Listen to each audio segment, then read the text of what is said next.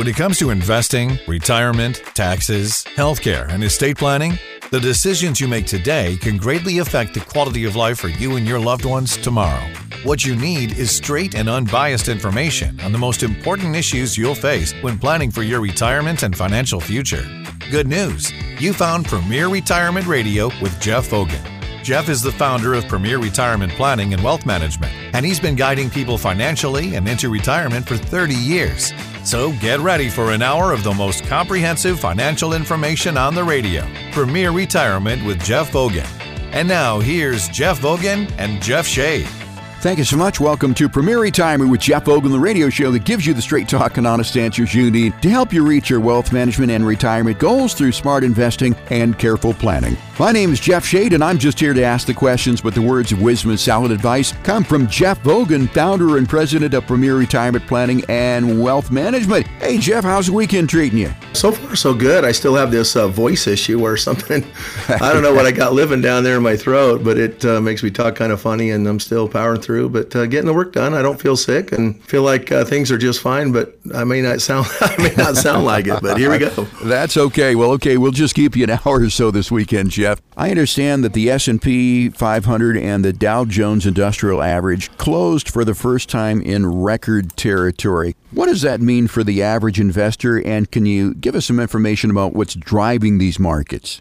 I, you know, I don't know. You know, fundamentals really haven't been around, and I, I don't mind the momentum. I don't mind uh, seeing the trends. I don't mind the fact that there's more buyers than sellers. I do get a little curious, you know, at the fact that the, more of the buyers are what we call tourist investors who don't really know anything. They just buy because they're told on the news to buy. Uh, when we've got uh, 95% of insider action, which means CEOs and, you know, company owners are actually selling right now and have been for, you know, months. I talked about the half a billion dollars that Mark Zuckerberg sold with uh, Meta, with, uh, you know, almost, you know, a little over, a little over under $100 million just from the CEO of Apple selling you know, smart money seems like they're selling and buying bonds kind of going into protective mode, but you know, we have certain things that are happening that are in the market that don't make a lot of sense and certainly are not backed by fundamentals. The price earnings ratio is so far out of whack and we're overpaying for these stocks. They're so overbought like at unprecedented levels, which usually means, you know, we're ready for a really, really big crash or retracement. We've got tons of bank problems happening coming up, probably starting in March, you know, stemming from largely from, well, higher interest rates that have to be uh, repriced by banks. Uh, people that are paying 2 and 3% are going to have to be refinanced at uh, 4 or 5 or 6 and, you know, with a lot of things that happen, especially in the real estate market, they're going to have to be repriced, probably won't get the loans that they want. And there might be some big defaults there. A lot of companies that are barely hanging on at lower interest rates are going to have the interest rates jacked up, basically variable loans we're talking about. And the banks are going to have to, you know, restructure their debt. And I think there's going to be a huge problem coming in March, not to mention, you know, the Fed monies that they have in the, the repo fund, which is basically runs about $2.5 trillion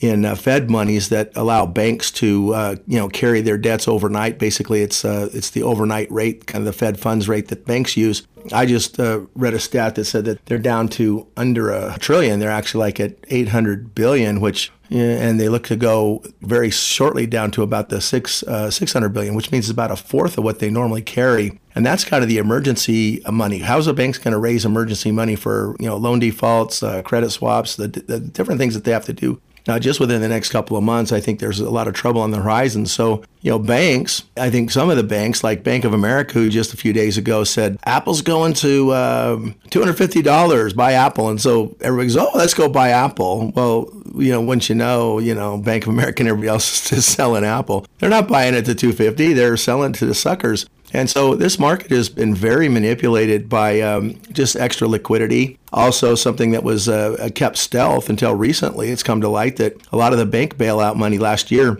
was in the in the to the tune of trillions of dollars to help uh, some of the regional banks when the SVB, the Silicon Valley Bank, went out of business, and it was uh, was it Renaissance or some um, uh, bank that uh, that followed them, and a couple others got in trouble, and some that we didn't hear about, you know, couldn't support their deposit requirements, and either went out of business, had to merge, or you know, got in, in some uh, trouble. So the Feds bailed out most of the big banks, so they wouldn't go into trouble. A lot of the regional banks are still struggling and, and may end up you know failing, especially with this uh, debt crisis, credit crisis that's just really really near on the horizon. Apparently, about I think the number was 2.4 trillion. I probably should double check before I start spouting numbers out, but it was uh, trillions in kind of a stealth QE program. So which is totally counterproductive to the whole idea that we're tightening monetary supply. So there's not as much money out there. You know, we don't want to have too much liquidity because you know that just creates inflation. It goes into the market. I mean, look what happened last year. So you know, all these big banks turns out were buying the the four or five big power stocks in the Magnificent Seven, the Apples, the Microsofts, Google's, Meta, and basically, you know, just cranking up their own profits with government funded money as a bailout and kind of spurred on the growth of the indexes as we as we know them mostly generated you know as of November I've mentioned this before you know 10% of the stocks or just basically those uh, magnificent 7 contributed to virtually all of the gains in the S&P 500 500 stocks yet 7 of them are making all the gains because of the way they cap weight them and because of the uh, way that the banks got this uh, free stealth funding to continue to buy and, and basically market make these stocks which drove the stocks up. Even when earnings on the S&P 500 last year grew at less than 1% total from start to year to finish of the year. The market went up like 30 that's that's the biggest disconnect in my mind. That is not fundamentally driven. That is basically um, market manipulation at its best. You know Powell comes in on the tail end of that in November and says oh we're going to pause interest rates uh, because inflation looks like it's coming down. Well inflation's coming down but it's still in the 4% range on top of the 20 plus percent that we've had that hasn't gone backwards. It's still uh, causing problems rippling through the economy. And there's always a delay in when these Fed tightening programs go into play and when the uh, actual recession hits because most people are able to spend savings. And then if the government prints a little bit of money and sticks it to the banks and lets them kind of fake the market out and buy their own stock back or buy the Magnificent Seven stocks and drive them up so it looks like the economy's great. Well, I'll just take you back to last Friday when we had a really big rally a week ago the market had a really good upside. I think the, the Dow was up uh, over a few hundred points. I think it was 400 and S&P up 40 or 50. Everything was up, up, up and only 15% of the stocks of all stocks went down. 15% went up. 85% of stocks went down in what looks like a bull market. There is a big disconnect of reality, the economy, and what the market's doing. Yet at the same time, if you jump in on those big stocks and you're uh, hanging with the, the, the, banks that are manipulate the market, uh, you're fine. But here's the deal. You know, there's a lot of smart money that's going short the market. And what they do is they bid the stocks up to where the short sellers have to cover at a loss and they lose money. So they're squeezing money out of short sellers. They're squeezing money out of, out of what we call the tourist investors who say, oh man, I'm, I'm scared to miss out. I got to jump in. I got to jump in.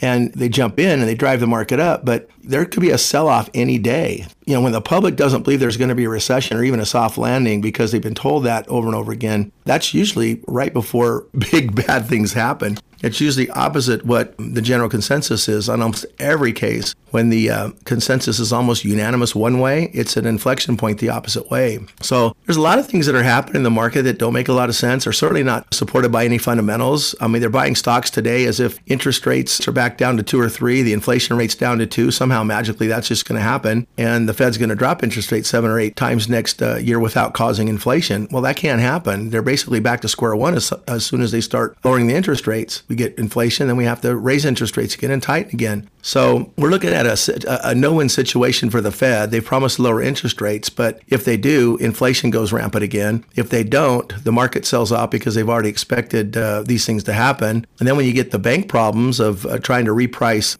you know, mortgages, to reprice debt, especially commercial real estate. That's that's going to be a big one coming up. But there's just a, a, credit crisis where banks can't lend. They don't have enough money. The only thing that they're doing right now is you know market making the the big power stocks. There's going to be a time when they have to sell that off in order to cover their own losses in the uh, lending world, and that's probably going to start happening in March. I'm not sure. You know, I want to try to split the difference and jump in the market because I think there might be a little time for a rally between you know here the mid mid to end of January where it's starting to go up again, which is like I said, manipulation. And maybe we'll get a really good market during February and it's going to make everybody feel like they're stupid for not getting in and they're going to jump in just at the, the wrong time. I had an, a vision in my mind, kind of like whack a mole, you know?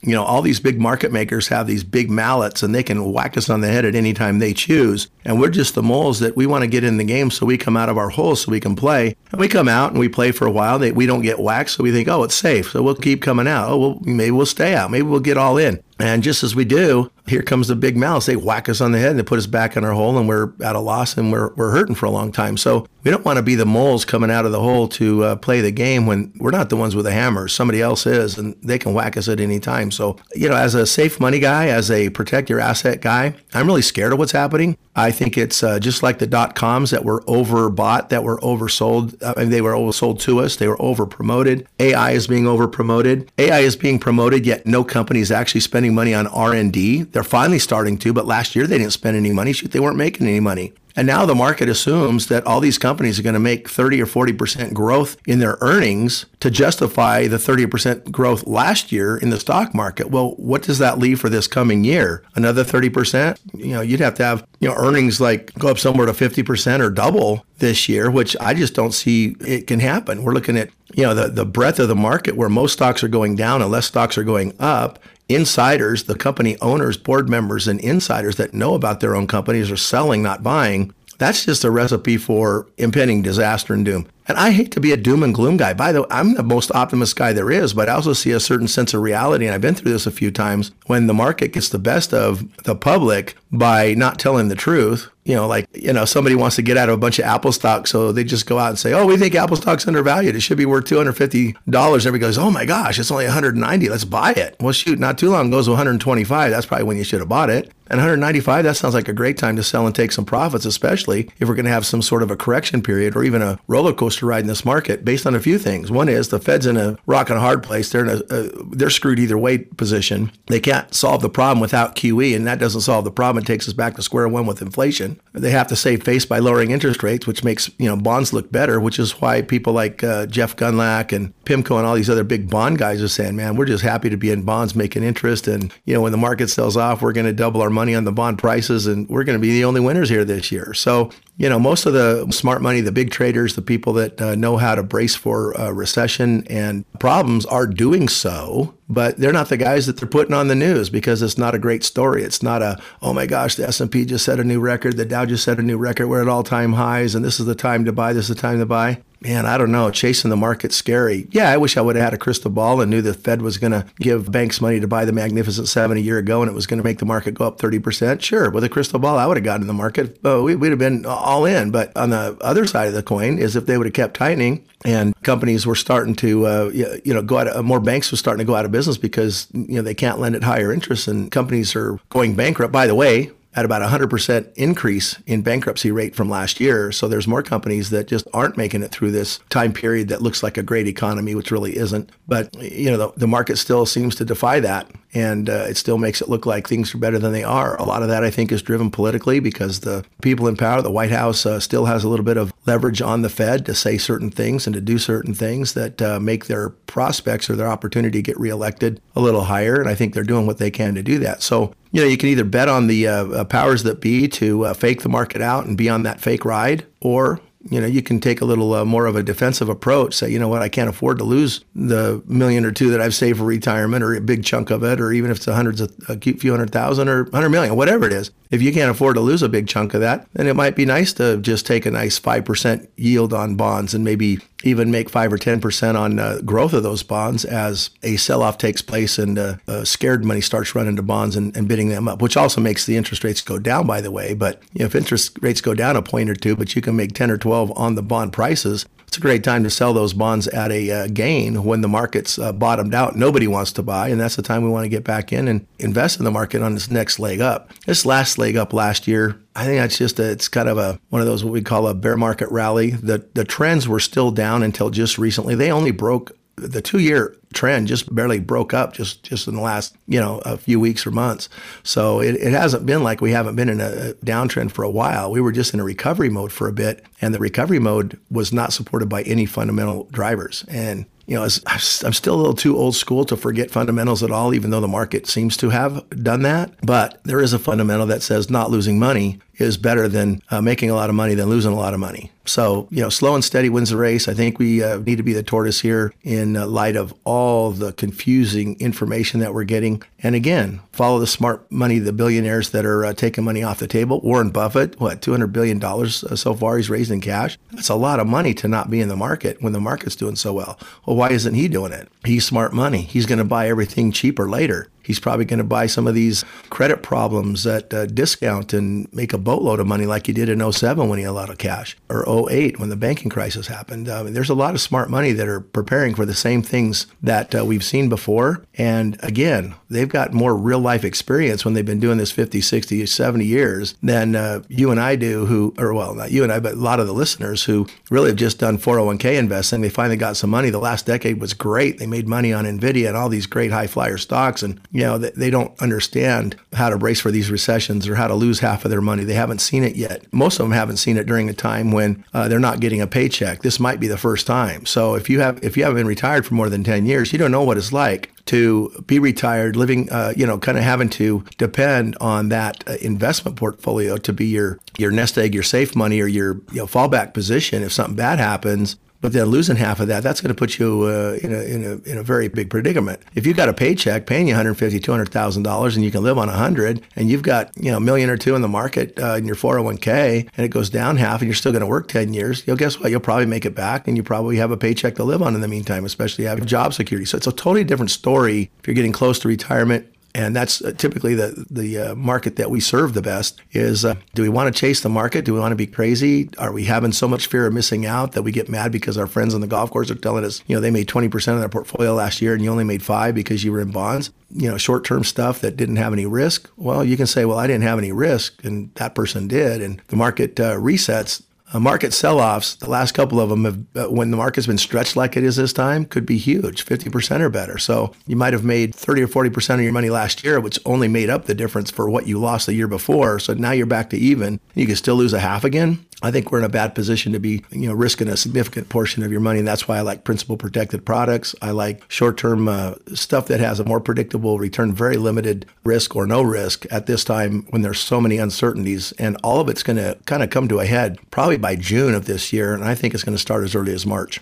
We're talking with Jeff Vogan of Premier Retirement Planning and Wealth Management here in Tucson and Mesa, and we've been discussing uh, the Dow Jones and the S&P 500 setting back-to-back records. It's obvious from this conversation that Jeff really, really does study this stuff and knows the things that will affect uh, your investments in your retirement portfolio. So if you'd like to talk to Jeff about your individual situation, what you should do with your money to put you on a path towards a successful retirement, we're offering this retirement roadmap, which is a five-point retirement review that includes an income plan, investments to support the income plan, also a tax plan, health care plan, and an estate plan and we're offering it to our listeners this week. No cost, no obligation whatsoever. It's not going to cost you a dime. To get yours, call 520 780 9059. 520 780 9059. Now, you can make that call right now. You can make it this weekend if you'd like. Leave your information there, your name, your phone number. Shelly will give you a call back on Monday and set you up with an appointment with Jeff to answer your questions. Again, it is a one on one conversation with no cost, no obligation whatsoever.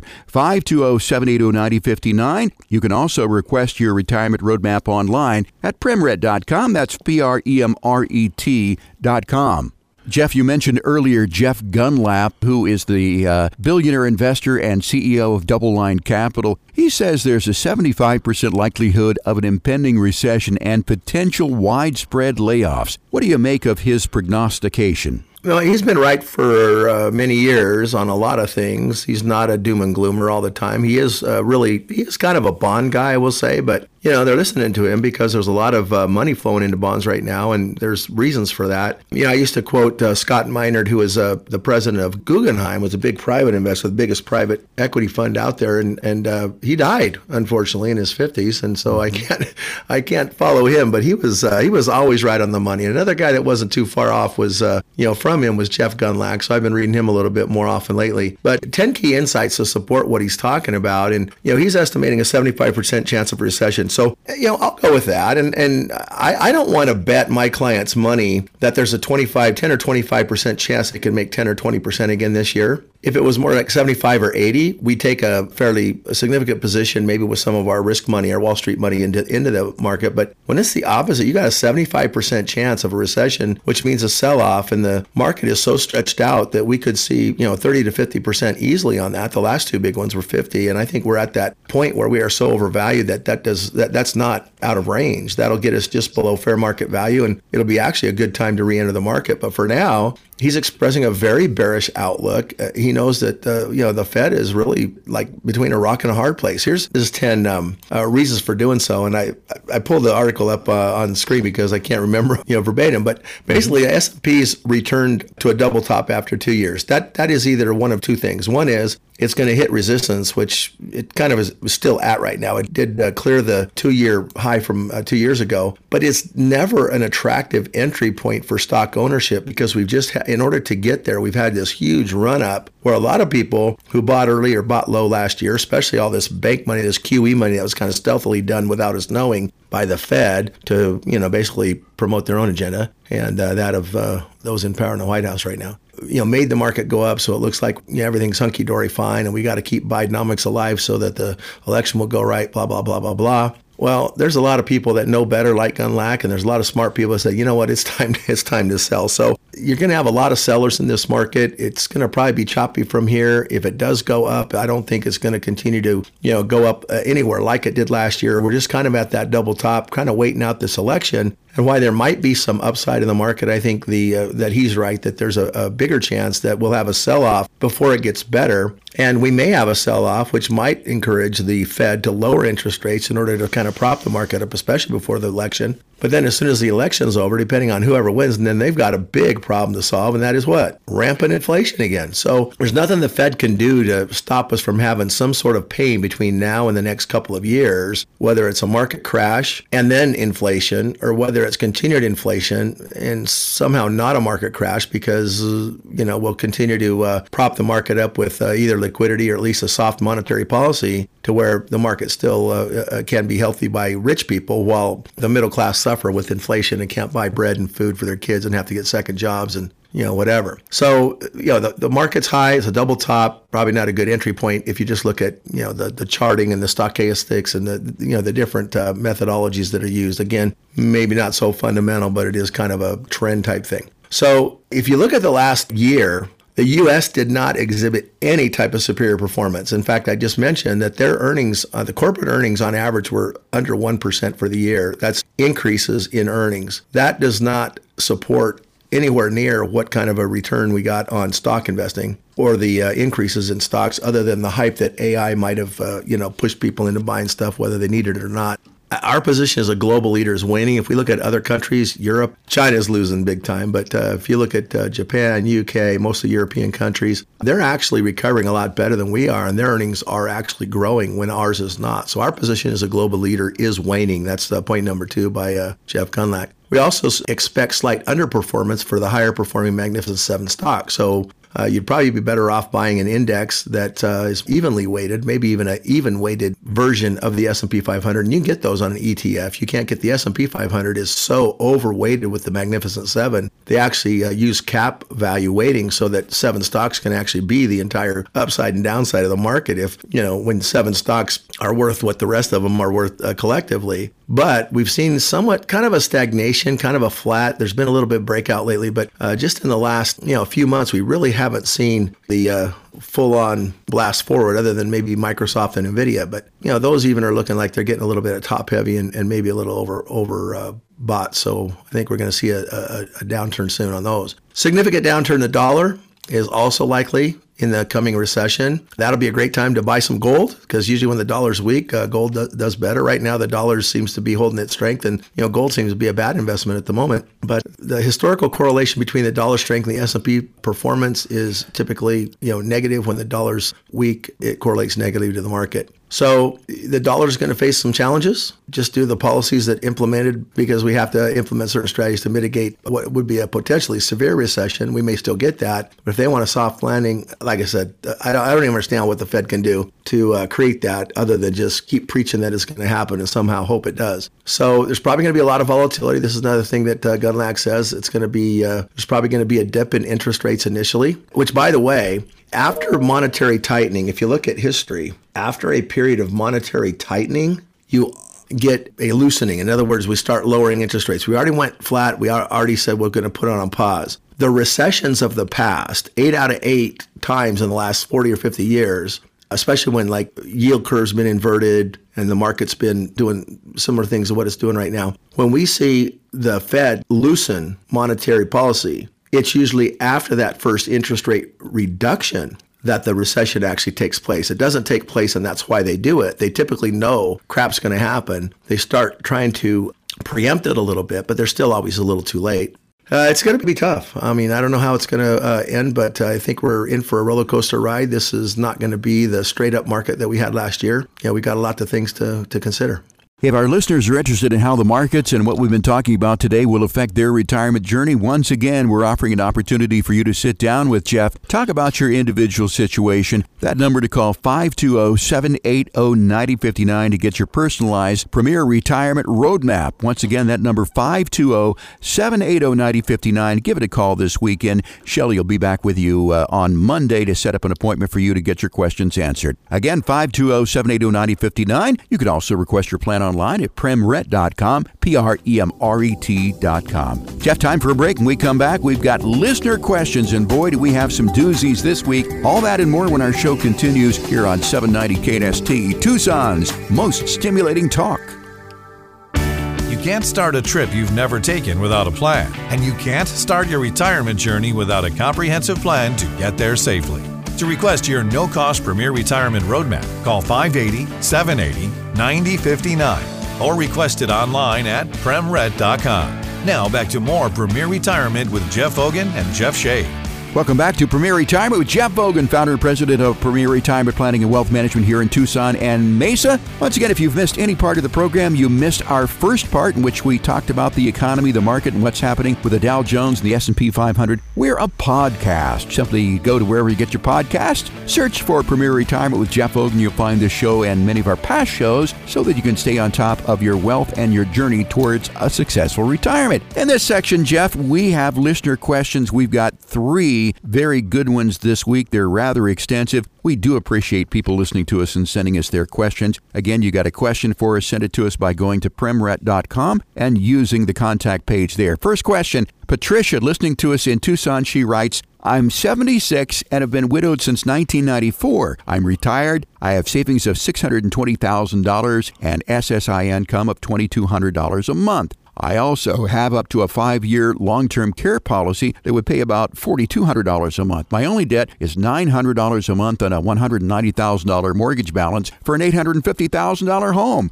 I have no relatives to whom I would leave estate assets, and I'm considering various charities as estate beneficiaries. I have no close family or friends living in Arizona who are familiar with my current circumstances and finances and who might be able to manage my estate. I'm hoping to remain in my home, possibly in time, relying on home health care for as long as possible. Do you have any suggestions regarding how I could manage my estate? Surely there must be others in my same predicament. Uh, well, there are. Um, it's amazing. I do have a lot of people that either have outlived their children and spouses and don't have kids, or they never had kids, chose to, or weren't able to, whatever, and maybe they don't have an extended family that's been close to them. So what do you do? Well, if charitable giving is uh, your best bet, here's what I would do: is I would free up as much of that cash and equity in your house as possible. You know, first thing that jumps out at me is if you're planning on age in place, you love your home. You know, why not get rid of that uh, $190,000 mortgage balance, do a reverse mortgage, get another couple hundred thousand dollars out that you can invest on top of your 620 and maybe uh, now all of a sudden your uh, monthly cash flow that you can spend and have some fun and maybe go out and uh,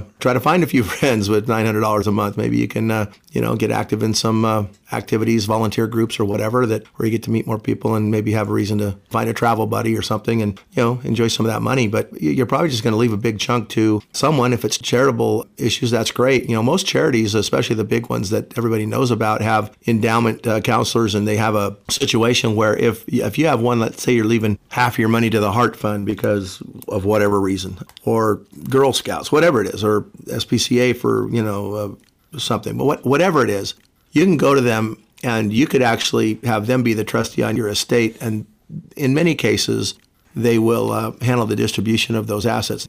Here's the hard part is you have to be able to make sure that the charity knows that they're going to get a certain item, but you can put a charity on as a beneficiary on everything, including your home, including annuities, including your brokerage accounts, POD, pay on death, bank accounts, and so forth, so that on death, somebody else has claim to that. And if you give the uh, contact information on that beneficiary designation form, generally speaking, if somebody will at least let those people know that you passed away, like maybe your favorite charity, uh, they would at least make the announcement that you've passed and uh, find a death certificate, then those uh, accounts could make sure they reach out to the charities and those other beneficiaries to find out how they can make a claim on that portion of their money. So know, there are ways to get around it without really having to have a trust or hire a fiduciary or trust company to, uh, you know, pay them big fees to pass out your assets. You can do it a little bit uh, cheaper and easier just by listing each beneficiary on different accounts. Maybe each each account just goes to a different charity as a beneficiary. And whether you work closely with each beneficiary and let them know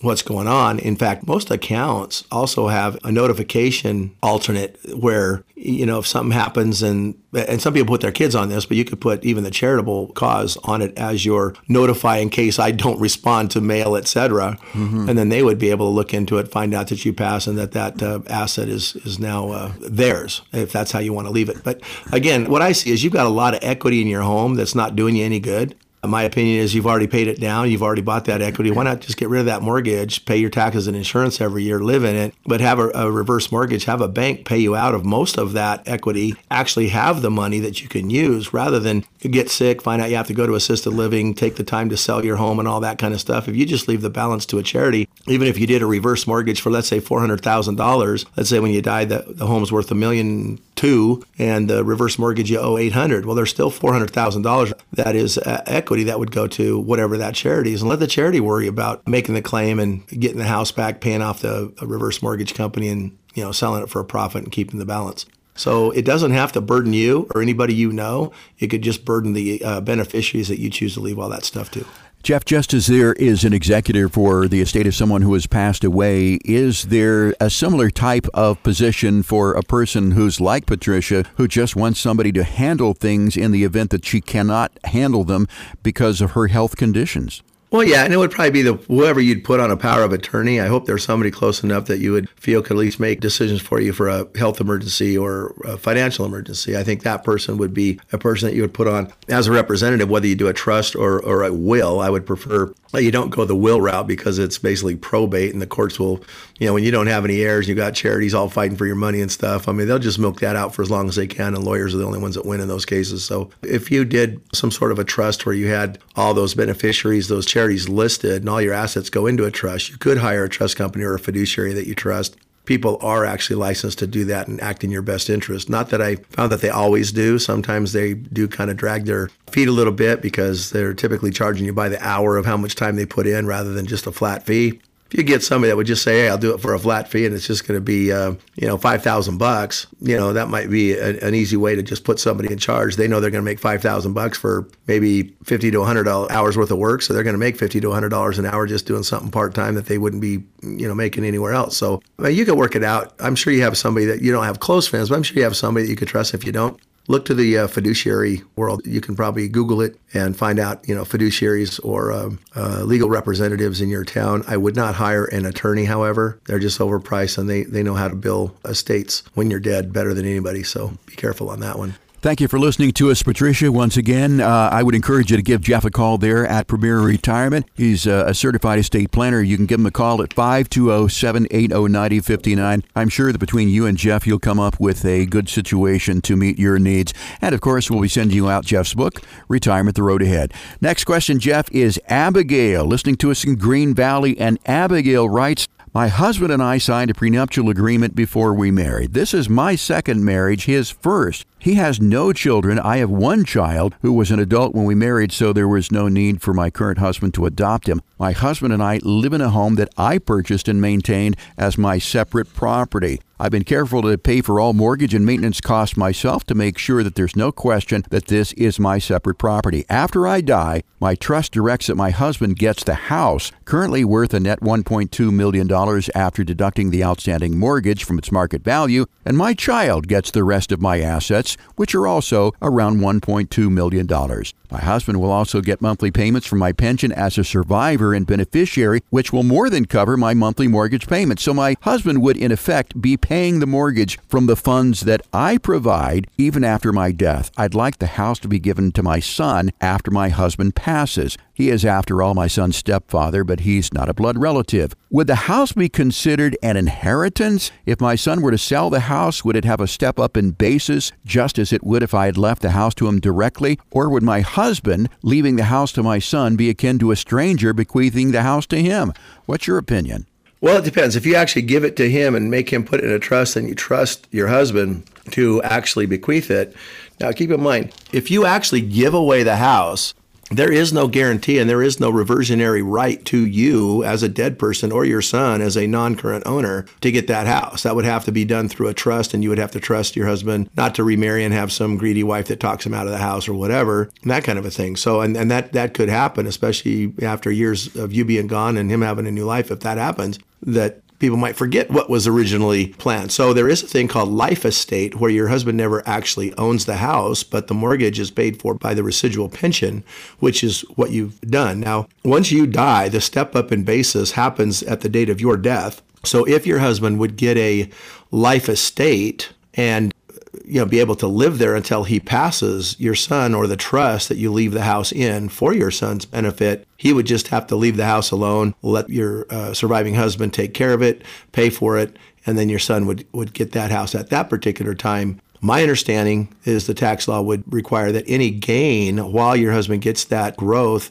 uh, if there is a gain in the house while your husband lives in there, does end up becoming a taxable event uh, on that portion of the profit to your son, but you could also make arrangements in the trust that uh, any taxes or any uh, basis would be paid for out of whatever the residual is left on the uh, husband's estate so that you know maybe it would offset that uh, there may be some sort of an IRS rule that I'm not aware of where because he did not have access or constructive or any particular claim to the property that that step up would uh, you know carry forward to the husband's death. I'm not sure that that's a rule. I'm, I'm, I'm saying that because I'm just not certain. I don't believe it is, but uh, that's one thing I think uh, just based on this question, I'll probably take up uh, with my uh, advanced tax planning people because that is a that is an interesting question. On a life estate, does that step up basic continue to follow through? I know it would upon your death, and that's certainly you know a nice benefit uh, that would pass on your son eventually. And it also depends on how long your husband outlives you, if in fact he does. So again, I think uh, look at a life estate rather than just giving him the house. I think there's too much uh, at stake to just uh, hand over the house and find out that it could end up not going back to your son when he's done using it, especially if he gets in trouble and just decides to sell it. Because if you actually give him ownership rights, he has the right to sell.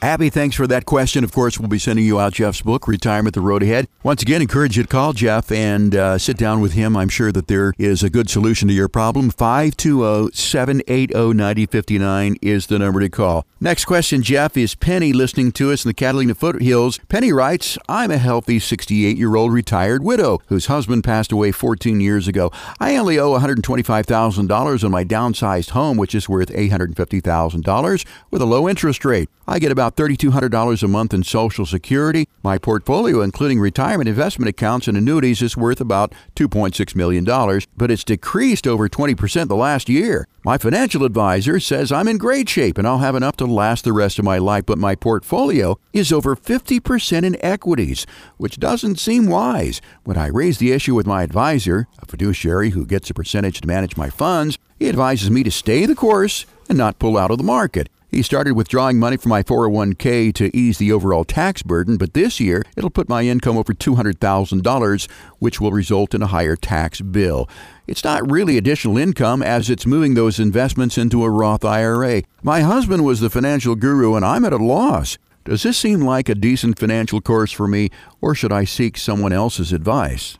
Well, I think just the fact that you're worried about it and you don't agree with your advisor means you should look for a separate advisor. You don't have to take it's your money, keep it that way. That's what we say. If you're not working with an advisor that has your best interest in mind, he's not a true fiduciary. And uh, if you want something with less risk, he needs to do that based on your goals. His fiduciary doesn't mean he gets to impose his values on you. A fiduciary does the right thing for the client based on what he or she wants done. And all he does is a long-term portfolio, 50-50 uh, stocks, bonds, and says, uh, you know, you're cool. Well, he can probably see that, you know, you have plenty of equity in your house, you have a decent monthly income, you have very little debt, probably at a really low interest. And, you know, based on your expenditures, uh, you probably won't run out of money unless you keep losing 20% a year on your stock purchases, then you will. So with 2.6, if you make zero risk and make 3 to 5% for the rest of your life, yeah, you'll never run out of money. But if you uh, have money in equities that could crash 50%, that could be another 25% or so of your investments that lose value. And that's assuming the bond portion that you have and other things, you know, don't lose money as well. So, I mean, you know, if you want to, uh, you know, hold your neck out and be exposed to a five or $600,000 drop again, then if you get scared out of the market, you say, I'm never going back in. Now you've only got 2 million to work with and you're going to be spending that down depending on what your your lifestyle is,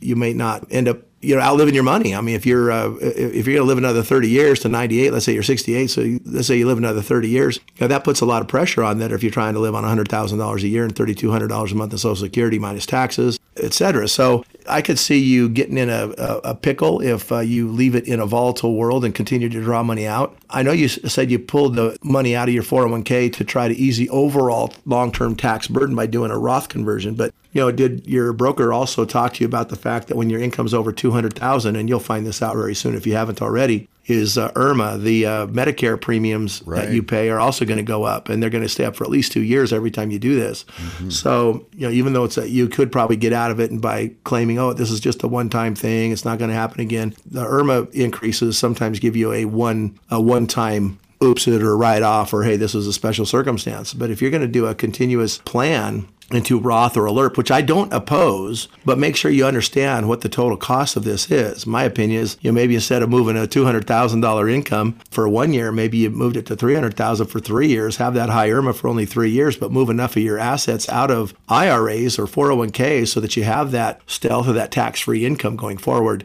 That might actually keep you in the 25% or lower tax bracket going forward forever rather than you know trying to stay in a 22% tax bracket now only to see yourself going back to the 28 or 32 or 33 or 39 bracket you know when the the new uh, tax brackets come back into play in 2026 and as you get older, in five years, you have to start taking out RMDs, required minimum distributions from those 401ks and IRAs. So uh, there's a bigger picture to look at here. There's also a ton of different investment opportunities that would be totally principal protected that he's obviously not offering. And I don't understand how people can call themselves fiduciaries, honestly, when all they do is stocks and bonds. That's just one asset class, basically. It's just Wall Street. I'm a fiduciary on Wall Street. I'm going to do the best I can and risk your money. Well, what if you don't want to risk your money? You can't be a fiduciary for that person. They could be a fiduciary for somebody that has a long term plan, maybe, if that's all they want and that's all their values dictate, and they've got tons of extra income and they'll never run out of money and they don't care if they lose it all, then maybe that person could be considered a fiduciary. But there is a license that requires a fiduciary duty called the Series 65, which is RIA, Registered Investment Advisor there's a lot of people in the brokerage world that do suitability or transactional business that get that license as an extra so they can call themselves a fiduciary because they have a license for it, but then they do all their work in this transactional based, fee based, and only risk based business. That is, in my opinion, you're wearing too many hats and you're trying to straddle the fence between what a fiduciary is and what a fiduciary isn't, and you know somehow get away with semantics on where you're really putting your effort and are you a fiduciary or not? Are you acting as a fiduciary in this transaction but not that transaction? And are you disclosing all those things? So I would say, just based on this question and based on how I feel that the tone is, that you're not very happy. Well, yeah, you need to kick tires. You need to find out somebody that talks your language, somebody that makes you feel happy, somebody that wants to preserve that $2.6 million and not ever let you lose it and make a reasonable rate of return for the rest of your life, knowing that not only will you never run out of money, but you're not even going to get close to drawing it down, regardless of how many corrections. Over the next 30 years, we could have four or five of these big 20 to 50% market corrections. If you're spending money out of that account, that's locking in losses every time. And you know what? Usually when that happens, people get scared. They go to cash far too long. When the market comes back, they don't get back in till, you know, the market's back up half of what they lost.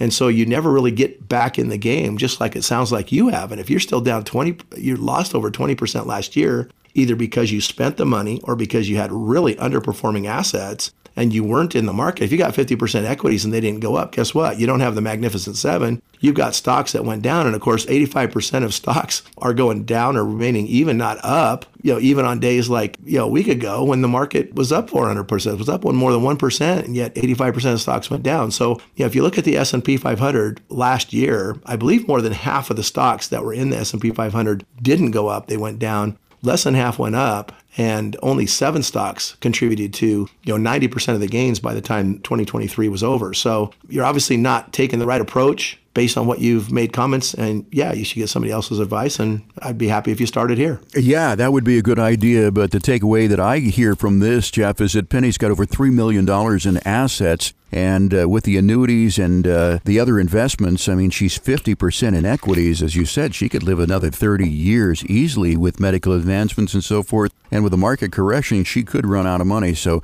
I'm with you. I think the answer for Penny is to call 520 780 9059. Sit down with you because there's only so much information in this that we can gather, but she really does need to sit down personally with somebody and sort this out. So, Penny, 520 780 9059, request your appointment with Jeff. You'll be happy to talk to you. And again, we will send you out Jeff's book, Retirement The Road Ahead. If you got a question you'd like us to answer on the air, get it to us by going to premret.com. Send us your question through the email portal there or through the contact page. And if we use it on the air, of course, we will send you out that book. Okay, Jeff, for those people who are listening to the program, they've just joined us. I want to make them aware that we're offering a no cost, no obligation opportunity to sit down with you, talk about your individual retirement journey. And again, no cost, no obligation for this. It's not going to cost you a dime. 520 780 9059 is the number to call. Do it this weekend. Shelly will get back to you on Monday to set you an appointment up with Jeff. You don't have to wait months to get in to see Jeff. Once again, no cost, no obligation. 520 780 9059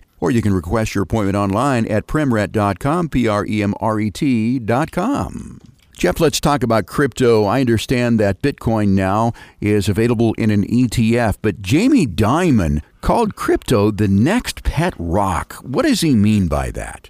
Well, he doesn't think that it has really any, uh, you know, anything to do with anything real. Is really what that means. Jamie Dimon was talking to uh, Davos. He keeps saying he'll never talk about crypto again. He basically back in 2017 says, you know, this is just fake. It's just pie in the sky. It's just a joke. And so he says, I just call it a pet rock. It's nothing. And he says, wait, you know what? I think Bitcoin really does have some uses. They just happen to all be illegal, such as money laundering, fraud, tax avoidance, or payment for sex trafficking. It really is used for nefarious activities because it cannot be tracked as to who bought what where. There's no receipts given. It's just a password and you just move the money around. So, you know, I have a feeling that this is how, you know, our present administration is funding the terrorist groups. Like, I mean, some of that billions of dollars, I mean, could be Bitcoin that they're trading between Iran, Ukraine, whatever, whoever else they're supporting. It, it seems like we're kind of funding these wars to either uh, create a distraction or to somehow create upheaval enough to where somehow we can not have an election and they can stay in power. I don't know what it is. I hate to sound like a conspiracy theorist.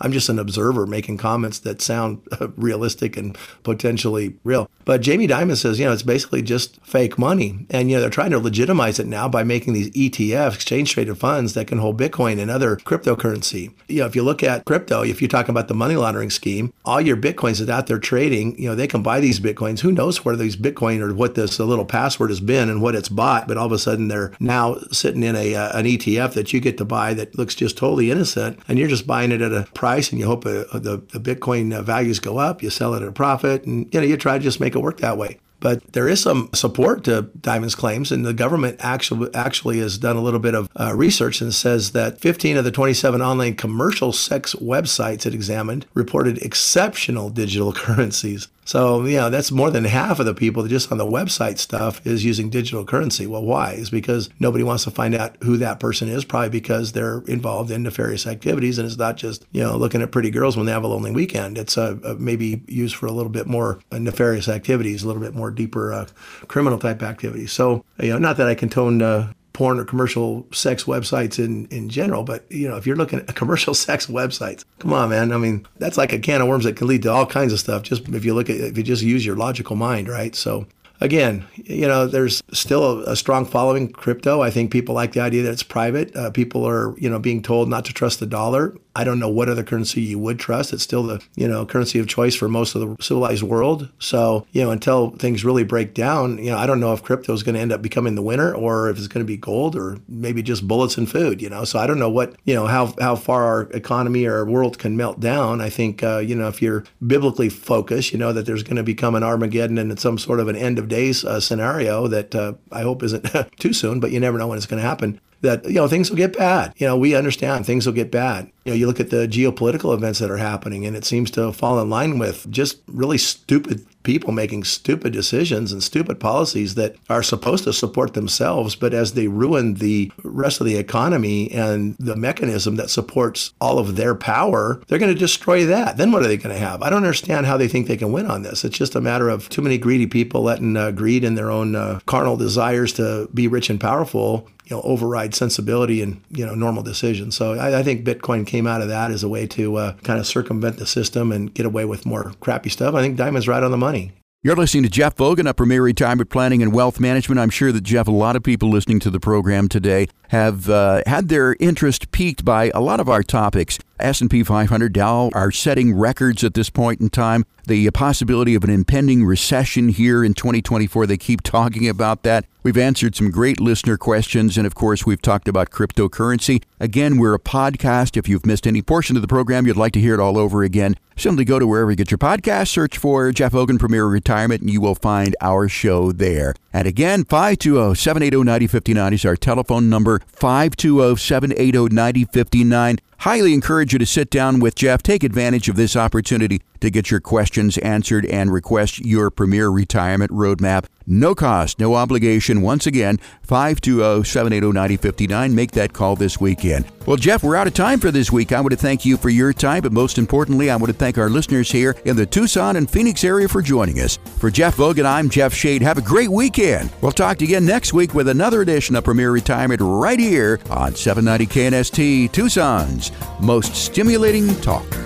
Investment advisory services provided through Premier Wealth Advisors LLC, an Arizona state registered investment advisor. Securities transactions are placed through TD Ameritrade. Insurance and annuity products are offered through Premier Advantage Inc., DBA Premier Retirement Planning and Wealth Management. Investing involves risk, including the potential loss of principal. Any reference to protection, safety, or lifetime income generally refer to fixed insurance products. Insurance guarantees are backed by the financial strength and claims paying abilities of the insurance carrier. The show is intended for informational purposes only and is not to be construed as advice or recommendations. Due to show format, accuracy and completeness cannot be guaranteed. Premier Retirement and its representatives do not provide legal or tax advice and may only conduct business with residents of states and jurisdictions where they're properly registered.